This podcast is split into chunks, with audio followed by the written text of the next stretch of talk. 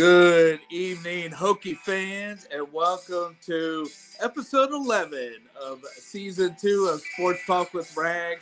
And tonight we have a March Madness edition with Metallica in the background. That must mean that we have somebody with, connected to Hokie Athletics on the program, and we do.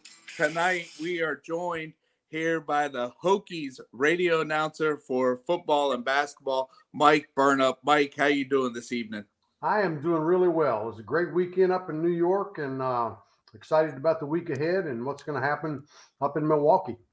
Yes, and and hey, with Enter Sandman, I mean, I know that that's uh, a special song there with the entrance there to Lane Stadium, but there in the second half of the season uh, for basketball. I mean, the fans with uh, Cassell Coliseum, and even after the opening tip and the and the music got shut off. I mean, the fans finishing finishing the opening chorus. I mean, it, what a what a uh, atmosphere uh, Cassell got to be there in the second half of the season.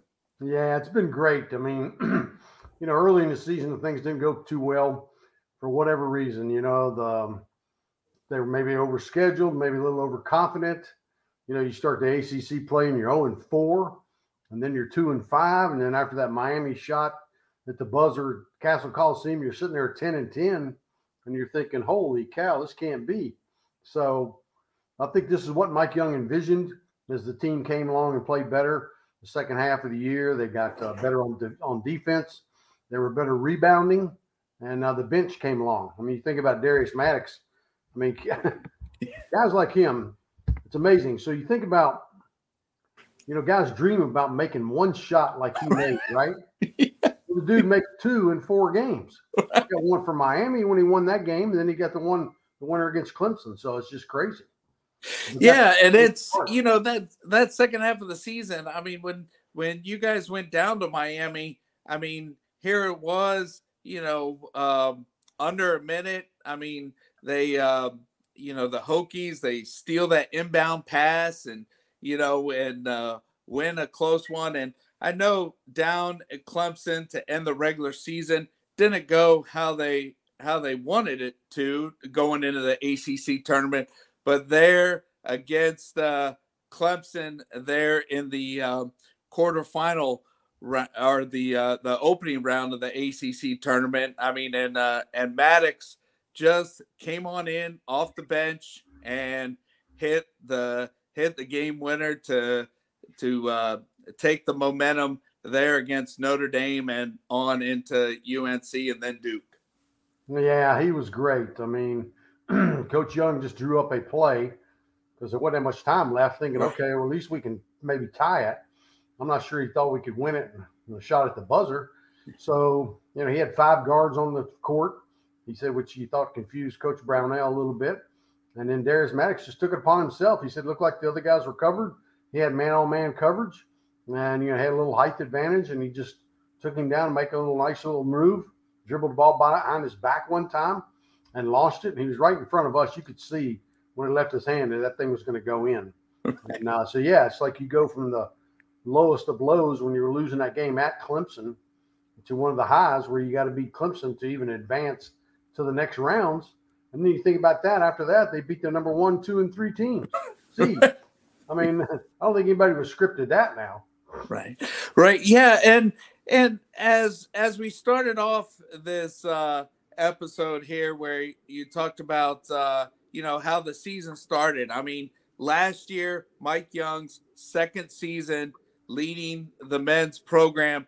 You know, I I um, remember that it that he led the team to the first time that the Hokies got a double bye in the ACC tournament there last year. They got in the NCAA, so things were things were looking on the up and up here for uh, 2022.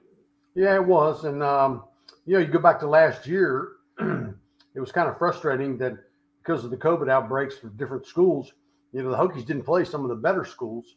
Right. And then they're coming off pauses and they're playing the likes of a Georgia Tech or, you know, maybe Carolina in the ACC tournament. And the matchups weren't great. You know, Georgia Tech got the Hokies pretty good, and they ended up winning the whole daggone thing, right? right. And so, yeah, two years in a row, Carolina knocked the Hokies out um, with Mike Young. But this year, you know, they were able to get after Notre Dame and then get after Carolina and get after Duke. So, yeah, it was a heck of a turnaround. This is, I think, what he envisioned this team could be uh, once they got it all worked out, once the bench got a little bit better. And uh, here's the other crazy kind of stats is that Coach Young coached five conference championship games in the Southern Conference when he's at Wofford. Yeah. He was five and zero, oh, and now he's six and zero. Oh. How about that? The guy knows how to do it. Get her done. Yeah. Yes, and and not only was this the first ACC tournament title for Hokies men's basketball, but also the first conference tournament title since 1979 when they were part of the Metro. Yeah, yeah, there was some good teams back in that Metro conference. That was a good conference, right? Back then, when you had the likes of Memphis, yeah, Memphis State, I guess, and you know Florida State was good. Louisville was already good. Denny Crum, and uh, they had some really good teams in that conference. But uh, yeah, it's been a long time coming, and uh, I was telling some people the other day and today, and there was a sports writer in Roanoke named Bill Brill, and Bill Brill was like a diehard Duke fan and he was like the editor of the paper. He was just adamant against Virginia Tech ever getting into the ACC. Thought they brought absolutely zero to the table. Said they would never win a conference championship, would never compete, was over their head. And then you look at the football won and won the conference in 04, right? right. Now the basketball won it, and they beat Duke, his team. yeah. I mean, it was so funny. The guy's probably rolling over in his grave. yeah, yeah, and you know, and I remember watching the uh, early season NIT that was at the Barclays Center, and you know, playing Memphis, playing Xavier. You know, um, things didn't go that way, but you know, I do remember you guys bringing up on the coverage back then that hey, this is going to be where the ACC conference tournament's going to be at. Yeah, that's it, and I think that's why they scheduled that up there you know, at that time, Memphis was a, a top 10 team at that time. Yeah, right. Under Penny Hardaway, and they were good. Now, they went through a stretch where they lost a bunch of games during the season, but they came on really strong here of late in their tournament and whatnot. And then uh, you look at Xavier, they were ranked 25th when the Hokies went in there, and they were shorthanded some kids. But uh, yeah, the Hokies couldn't get it done in that game either. So, you know, it was a tough way to start the season up there when you finally playing a little better competition and then you turn around, you got to go to Dayton, which is always a tough place to go. And you know, maybe he overscheduled a little bit. So then you start the ACC play. You know, you got to play the likes of Virginia and Duke and Wake Forest took the doors right off of the Hokies in that first game because I don't think people understood what Steve Forbes had done getting to the portal and getting those great players. Yeah. So yeah, you never know. I mean, it was um, it was a tough start, but they finished strong, and that's what Coach Beamer always used to say, right? It's not how you start, it's how you finish. How you finish. That's right. And, you know, the men's program, I know that there was no NCAA tournament in 2020 due to the COVID, but 2017, 18, 19, 21, and now 22. So the last five years for the NCAA, the big dance, the Hokies men's program have have been part of the big dance. Yeah, it's so much fun too. You think about last year when they had it was still kind of bubble, you know, and you could only we went to Indianapolis right. and um, not a lot of crowd there. Played an afternoon game against Florida, and uh, it was Hinkle Fieldhouse, that old old building, venerable building, and uh, you could still see the way that thing was that there was so much glass in it that the sun was shining in and would almost blind you in some areas of that court. But Hokies go to overtime against Florida and just couldn't get it done. Uh, Nahiem Alleyne had a great game, uh, but they couldn't get over the hump. And so, yeah, that ended the season. But I think everybody, with everybody that was coming back, the only one you really were losing was Wabissa Bede, and he was a defensive specialist. So you thought when you got Storm Murphy, hey, we're better off at that position. Right. The Storm can score, you know, and Storm's got experience. He's like in the top 10 rags of, uh, of games played as a, by a college player. Storm wow. Murphy's in that bunch. Over 160 games. so, you know, he's got some experience. He knows how to score. And I think his play down the stretch in the last month or so, he was uh, he was really good. Yeah, and you know, uh, this season, you know, one of the Hokie basketball greats, Ace Custis, you know, is part of the staff, and with uh, living here in the Norfolk area, Mike Jones, an Old Dominion alum that was on the '95 team that the 14th seeded Monarchs beat the number three uh, Villanova Wildcats in three overtimes. You know, he's part of Mike Young's staff. You know, so it's just you know, going back to what J.C. Price said at UVA, you know, this is home. I mean, it's it's just like it's a family atmosphere, no matter what sport there for Hokie athletics. Yeah, no doubt about it. I mean, it is, and uh, this is home, kind of as the slogan. And I think it's been great. You know, the crowds have gotten better and better. the Cassell Guard, the student section has been fantastic, and uh, they've just uh, really bought into it. Justin Mutz can get them going like nobody else can. Right. You know, he'll go down there to the student section and scream out, "Let's go!" and they're waiting for it, and they go, "Hokies!" right. It's so cool. And then coming back from New York the other day, you know, we got delayed a little bit, but we get back to the Hahn Hurst facility, and there must have been at least a thousand people there, maybe more, yeah. uh, just to welcome the team back. And it was chilly out there Sunday night. Right. And, uh, yeah, they were out there, and just a couple of people were texting me to give them updates on where they were where the team was. And so as we were coming in, I kept telling them, okay, here's where we are. And sure enough, they were out there and just uh, quite the celebration. Unfortunately, because we were a little behind, we found out who we were playing on the bus before we even got back to uh, Blacksburg.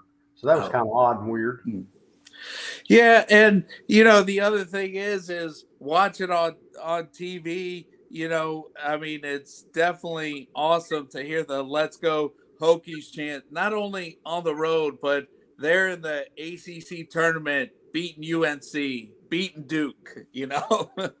yeah. And the thing about it is, when you look at it, it's like it's not just one player. Right. You know, Keve Aluma's been solid all through. But some some of the other games, you know, it's like Storm Murphy hit some great shots when he made some threes. Hunter Cattoor in the championship game, seven out of nine threes. You look at um, Darius Maddox had a big play against Clemson, had 20 points in one of the other games. Right. So it's just like every night you just don't know who might get hot, have the hot hand, and beat you. And that's why I think it's just a tough matchup that anybody that's going to play Virginia Tech now has got to be wondering how are we going to defend all five of those guys?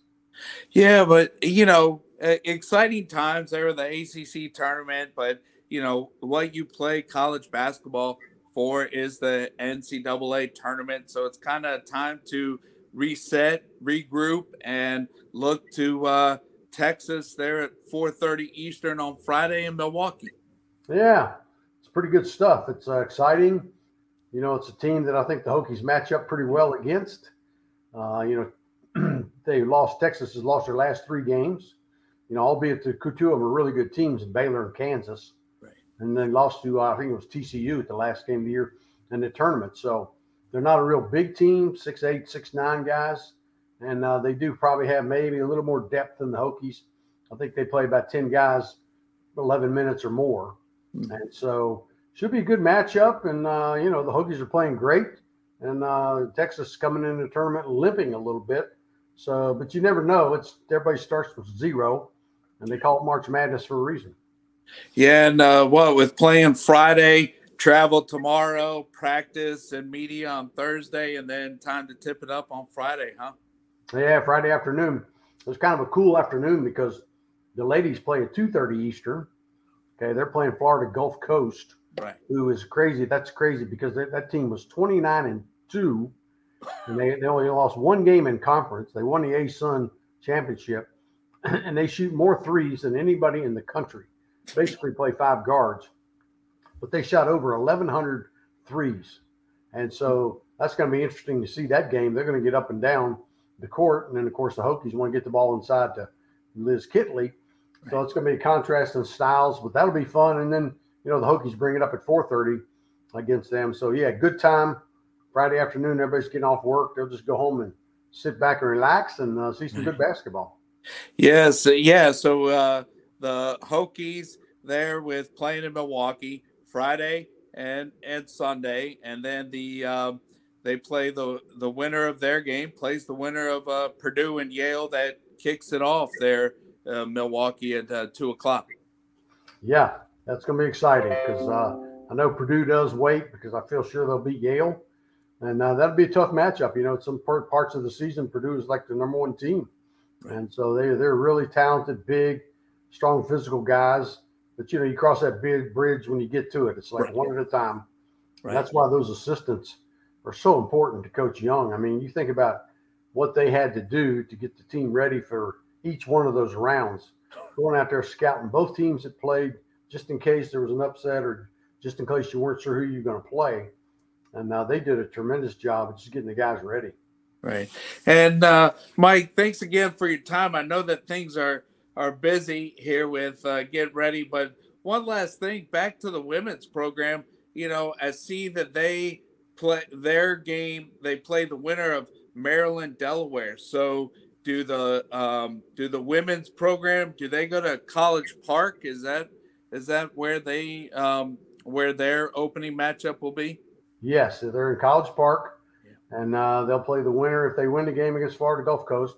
In all likelihood, they would play Maryland, the host team, and uh, that would be a tough matchup. Maryland's always got a good, a really good women's basketball program, and so yeah, we'll see. But you know that I think they feel like they match up good against both of those teams and uh, we'll see maybe how far they can go. Last year they had a pretty good run until they ran into that train called Baylor, and so yeah, it makes it a little more difficult.